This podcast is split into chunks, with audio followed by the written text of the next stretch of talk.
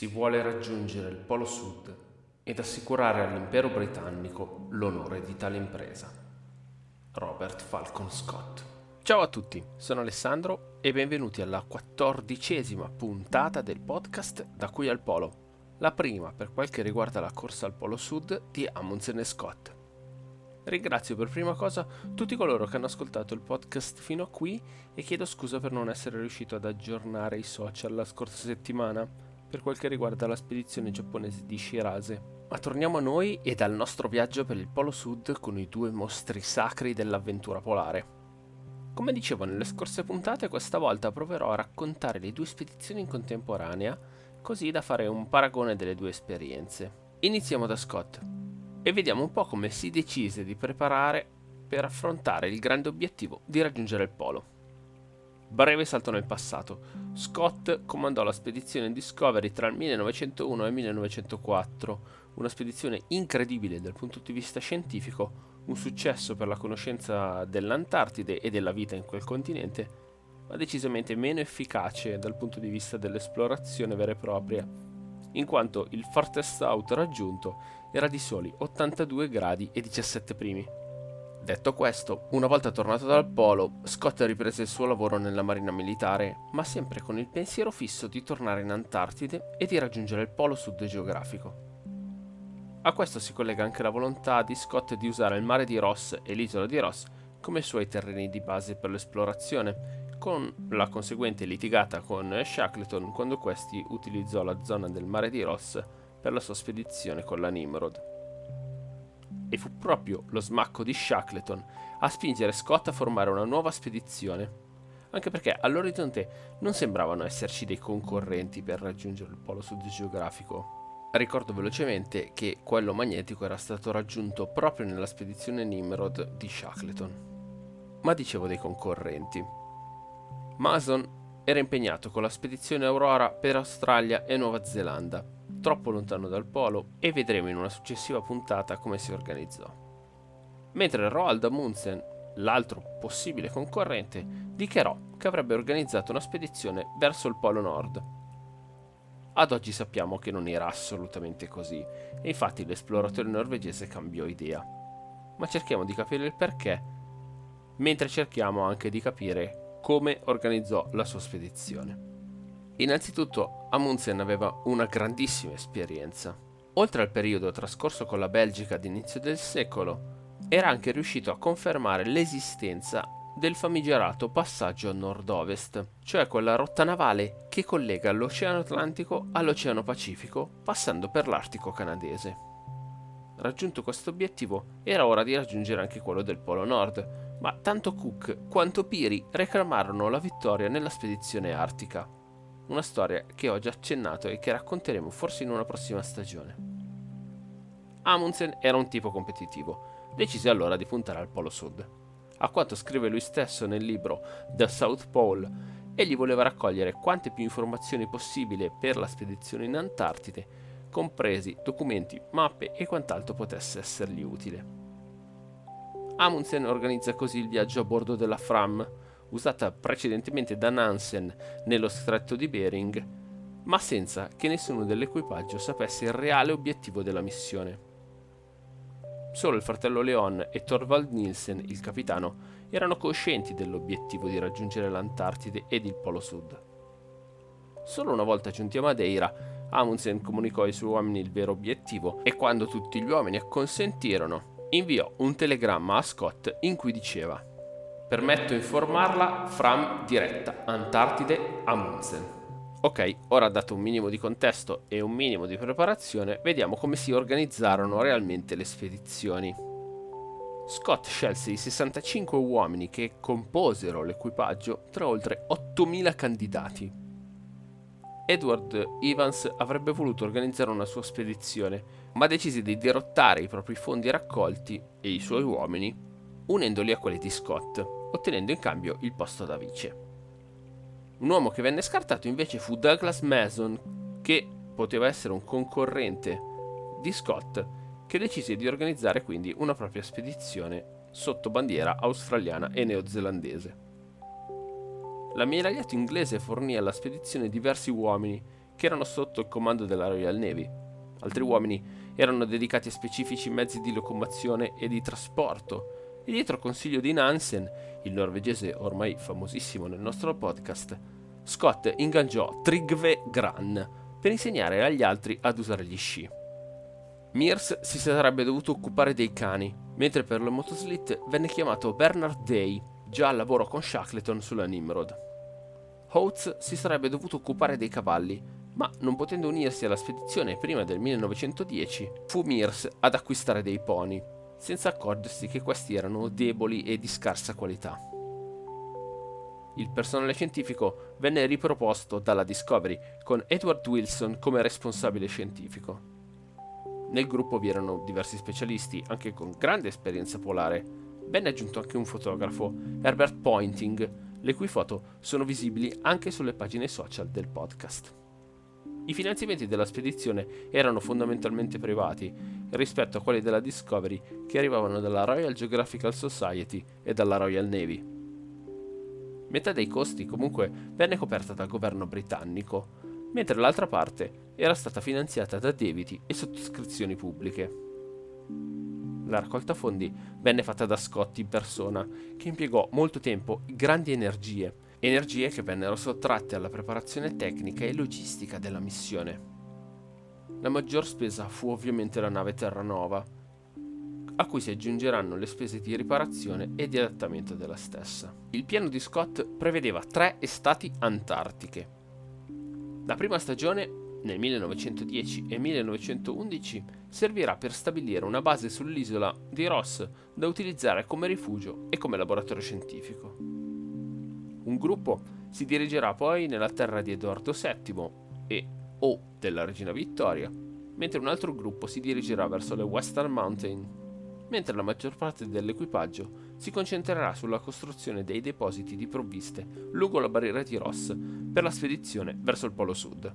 La seconda stagione ci sarà tra il 1911 e il 1912 e sarà dedicata alla corsa verso il polo di tutto il personale disponibile. La spedizione seguirà il percorso di Shackleton del 1908, mentre le attività scientifiche si svolgeranno comunque intorno alla base.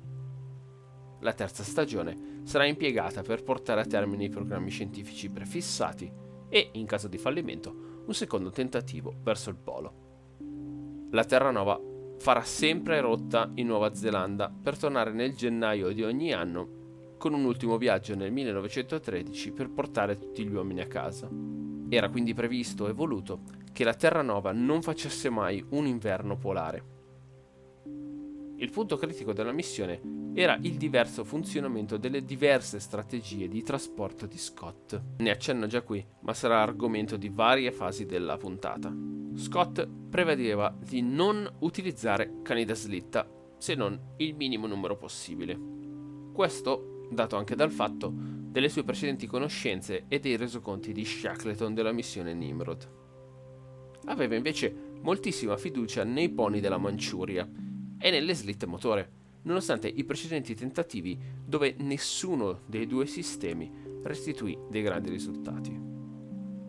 La speranza era quella di usare le motoslitte per creare i depositi lungo la strada, mentre sarebbero poi stati i pony a trainare le slitte nella grande barriera di ghiaccio fino al ghiacciaio di Birmore, e da lì sarebbero stati poi gli uomini a trainare le slitte fino al plateau e fino al polo sud. Molti pensano che se Scott avesse preso una squadra di cani e di uomini addestrati adeguatamente, avrebbe avuto molta più facilità a raggiungere il polo e a ritornare. Ma il suo pensiero era assolutamente avverso nei confronti dei cani. Scrive infatti così nel suo diario. Nella mia mente nessun viaggio mai fatto con i cani potrà avvicinarsi all'apice di quella bella concezione che si realizza quando un gruppo di uomini va avanti per affrontare difficoltà e pericoli con i propri sforzi, senza aiuti, con giorni e settimane di lavoro fisico in cui si riesce a risolvere qualsiasi problema ed incognita.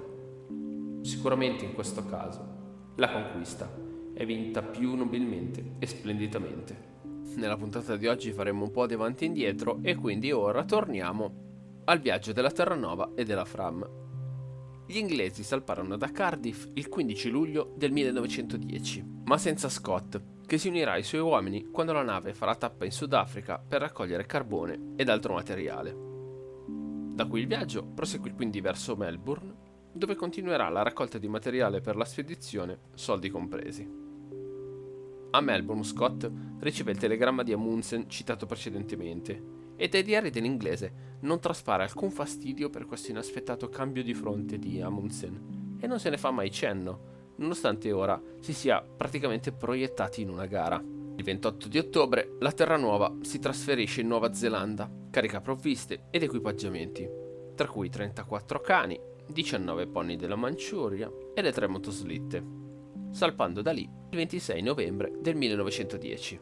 Nel viaggio che ne conseguì, se vogliamo chiamiamolo inaugurale, verso l'Antartide, Scott e i suoi uomini dovettero affrontare subito una violenta tempesta, in cui gli uomini furono addirittura costretti ad intervenire con dei secchi per togliere l'acqua che la nave stava imbaraccando a causa della rottura della pompa di sentina. Il conteggio alla fine di questo momento di pericolo è la perdita di due pony, un cane 10 tonnellate di carbone e 250 litri di carburante. Il 10 dicembre la nave riesce finalmente a raggiungere il PAC e viene intrappolata lì per 20 giorni, prima di potersi liberare e di proseguire verso sud. Questo ritardo, per quanto inaspettato, porta all'arrivo all'isola di Ross il 4 gennaio del 1911, con uno sbarco a Capo Evans 20 km più a nord di Hut Point, dove venne installata la base nel 1902 del Discovery. Si decise quindi di sbarcare uomini e mezzi, iniziando anche la costruzione del fabbricato chiamato Scott's Hut, che ancora oggi è visibile a Capo Evans. Si tratta di una costruzione di 15 x 8 metri, completamente in legno, con brandine, il letti castello e una stanza comune. Gli unici spazi privati erano proprio i letti a castello, su cui si poggiavano gli abiti per farli asciugare e che creavano una sorta di tendina di protezione. Qualche immagine è disponibile sui social del podcast. Abbiamo parlato di Scott, ora è tempo della spedizione norvegese. Qualcosa abbiamo già detto qua e là. La Fram era la nave scelta ed era una nave predisposta già ai viaggi polari con uno scafo tondo, largo un terzo di quanto era lungo. In questo modo era praticamente immune ai pericoli di rimanere bloccata nel pack. Infatti veniva completamente spinta verso l'alto, sollevandosi dal banco per sedersi, diciamo così, sopra il ghiaccio. La Fram era stata addirittura usata da Nansen, sì, sempre lui, sempre l'esploratore norvegese. La Fram lasciò quindi la città di Cristiana nell'agosto del 1910, con provviste per due anni di lavoro e quasi 100 cani da slitta groenlandesi, cioè tre volte quelli della Terranova, e questa sarà una delle chiavi di volta del successo di Amundsen. Come abbiamo già detto, l'esploratore norvegese comunicò agli uomini dell'equipaggio che l'obiettivo sarebbe stato il Polo Sud solo una volta in vista di Madeira, con tutto l'equipaggio che si schierò con il capo della spedizione. Pensiero di Amundsen si legge nei suoi diari ed era più o meno il seguente. La spedizione britannica è stata progettata per la ricerca scientifica, con il polo come un obiettivo secondario, mentre nel mio piano è l'oggetto principale. Il 14 gennaio del 1911 la Fram arriva nella parte est della barriera di Ross, in località Baia delle Balene, Lì verrà allestito il campo base chiamato Framheim, casa di Fram in norvegese. Amundsen aveva letto di questo luogo in un resoconto di Shackleton del 1907, all'epoca della Nimrod, e che l'irlandese aveva comunque scartato come una zona di sbarco, in quanto la barriera appariva piuttosto instabile. Amundsen però, dopo un sopralluogo decisamente migliore rispetto a quello di Shackleton e anche di Ross di 70 anni prima, vide ed ipotizzò che la zona poggiasse su delle isole, ricevendo una grande stabilità. Ed in effetti in quella zona effettivamente vi sono alcune piccole isole e la barriera poggia proprio sopra di esse. La baia e la posizione davano già un primo vantaggio ad Amundsen rispetto alla posizione di Capo Evans scelto da Scott. si trovava infatti già 100 km più avanti e più vicino al polo.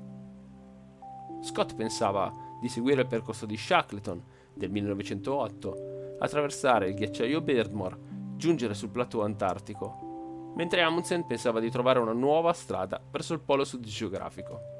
Siamo ormai nella prima stagione di Scott, che inizia a costruire i depositi lungo la barriera di Ross, ad uso della spedizione per il polo per la primavera successiva. Il primo deposito si trova a breve distanza da Hut Point e viene chiamato Safety Camp, mentre l'ultimo ed il più grande dovrà essere piazzato a 80 gradi sud e chiamato One Ton Depot. Da qui iniziano già le disavventure per il povero Scott. Il 24 gennaio un gruppo di 13 uomini, 2 cani e 8 pony parte da Capo Evans per realizzare i depositi, ma il ritardo accumulato fa partire in fretta e furia il gruppo. Un blizzard ferma gli uomini per diversi giorni a Corner Camp, a circa 60 km da Hut Point. Visto il tempo, Scott manda indietro tre pony e vuole da lì proseguire con gli altri ed i cani rimasti. Mano a mano che proseguono nella strada, però, i pony si rivelano sempre più deboli e la paura dell'inglese è che questi animali non sopravviveranno se la spedizione non tornerà immediatamente indietro. Gli animali erano anche giustamente in crisi perché dovevano portare oltre 900 kg di materiale su una neve fresca e con la stanchezza di 5 settimane nella stiva della nave. Gli animali non avevano nemmeno le calze o racchette adatte alla neve e non si erano per niente addestrati, proprio a causa del ritardo e della fretta di partire. Scott decise quindi che era ora di tornare indietro. Oates, il responsabile dei cavalli, consigliò invece di continuare il viaggio e di portare tutto il materiale a 80 gradi sud, nutrendosi degli animali quando questi fossero eventualmente morti. Invece Scott, il 13 febbraio, farà costruire One Ton Pot a 79 gradi e 29 primi, a 50 km dalla posizione programmata. Scott raggiunge quindi Safety Camp con i cani ed attende l'arrivo degli uomini con i pony, che erano decisamente più lenti. Quando questi arrivarono, un altro pony era in pessime condizioni e morì poco dopo. Per attraversare l'oceano ghiacciato di Hut Point, la banchisa si spezza e lì perirono altri tre pony. In totale torneranno a Capo Evans solo due pony. Questo sarà purtroppo solo il primo di una serie di fallimenti e di problemi che affliggeranno la spedizione inglese.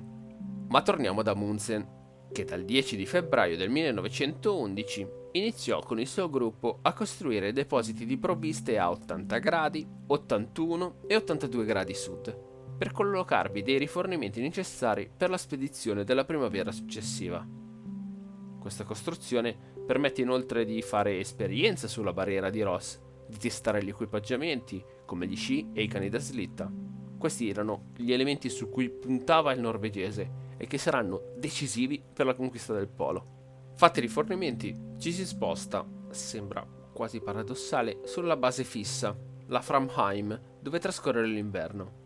I depositi infatti erano stati realizzati partendo direttamente dalla nave Fram. Da questa venne sbarcato il materiale, vengono cacciate foche e pinguini per il cibo e il materiale necessario per la sopravvivenza.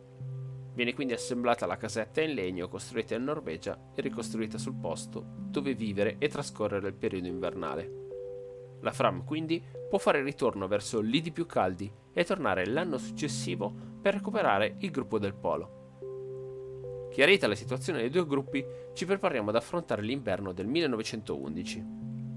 Gli uomini di Scott tornarono dalla loro creazione dei depositi alla metà di aprile del 1911 Dopo la partenza della spedizione geologica per le Western Mountain del North Party per la terra della regina Vittoria, i 27 uomini del gruppo si preparano ad affrontare l'inverno lavorando sul programma scientifico, sulla preparazione delle razioni da viaggio e nella stesura del South Polar Times, oltre che alla manutenzione dell'equipaggiamento. Viene anche deciso il gruppo che sarebbe andato con Scott a raggiungere il Polo Sud.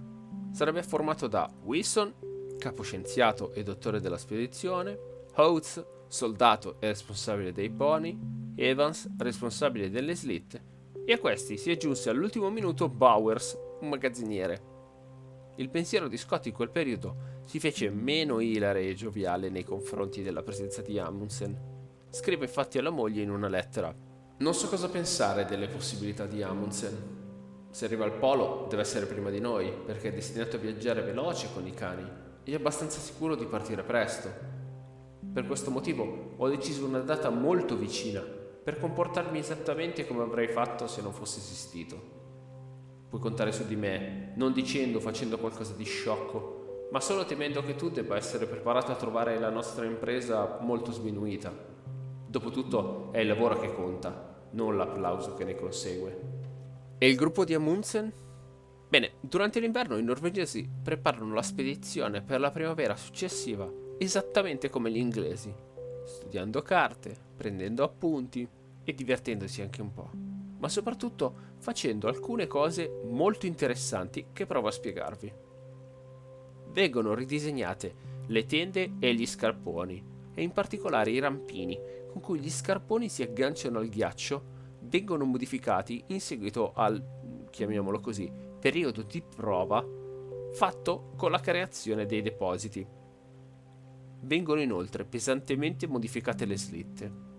Queste erano dello stesso modello usato da Scott e pesanti 75 kg.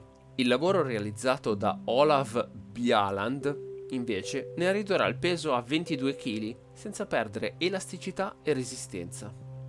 Ora capiamo anche perché i norvegesi andranno più spediti e leggeri rispetto all'equipaggio inglese. Saltiamo un pochino avanti nel tempo, come sempre, e andiamo verso la fine dell'inverno e verso l'inizio della primavera del 1911. L'8 settembre Amundsen decide quindi di fare il suo tentativo di raggiungere il polo sud geografico. Le condizioni sembrano buone, si stava infatti registrando un incremento della temperatura che preannuncia di solito la primavera australe. Oltre ad Amundsen, il gruppo è formato da Bjaland, Hansen, Hassel, Winsting, Stuberud, Johansen e Prestrud. Dopo qualche giorno di cammino, però, la temperatura cala bruscamente fino ad arrivare a meno 51 gradi centigradi. Non so se rende l'idea. Il 12 settembre il gruppo arriva al deposito di 80 gradi sud, lascia alcuni materiali e torna indietro in attesa di condizioni migliori. Ma già nel viaggio di ritorno gli dei del polo sono contrari. Prestrud inizia ad avere dei principi di congelamento ai talloni, così come Hansen. E proprio Prestrud viene caricato in spalla e portato in salvo da una tempesta di neve da Johansen. Riusciranno a tornare tutti sani e salvi, ma con qualche dissapore.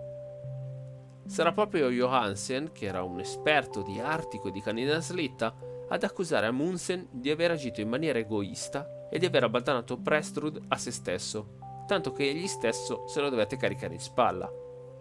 Amundsen ascoltò le critiche e decise di ricostruire il gruppo diretto al polo tagliando alcuni uomini. Indovinate chi tagliò? Mm-hmm. Johansen.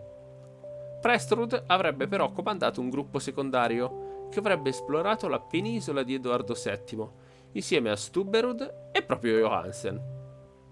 Per quest'ultimo l'umiliazione fu enorme. Non solo veniva escluso dalla corsa al polo, ma era subordinato a Prestrud nella seconda spedizione. Lui che lo aveva salvato e che era il più esperto degli uomini. Johansen scivolò in uno stato di profonda depressione. Eviterà addirittura di sbarcare insieme agli altri al rientro in Norvegia.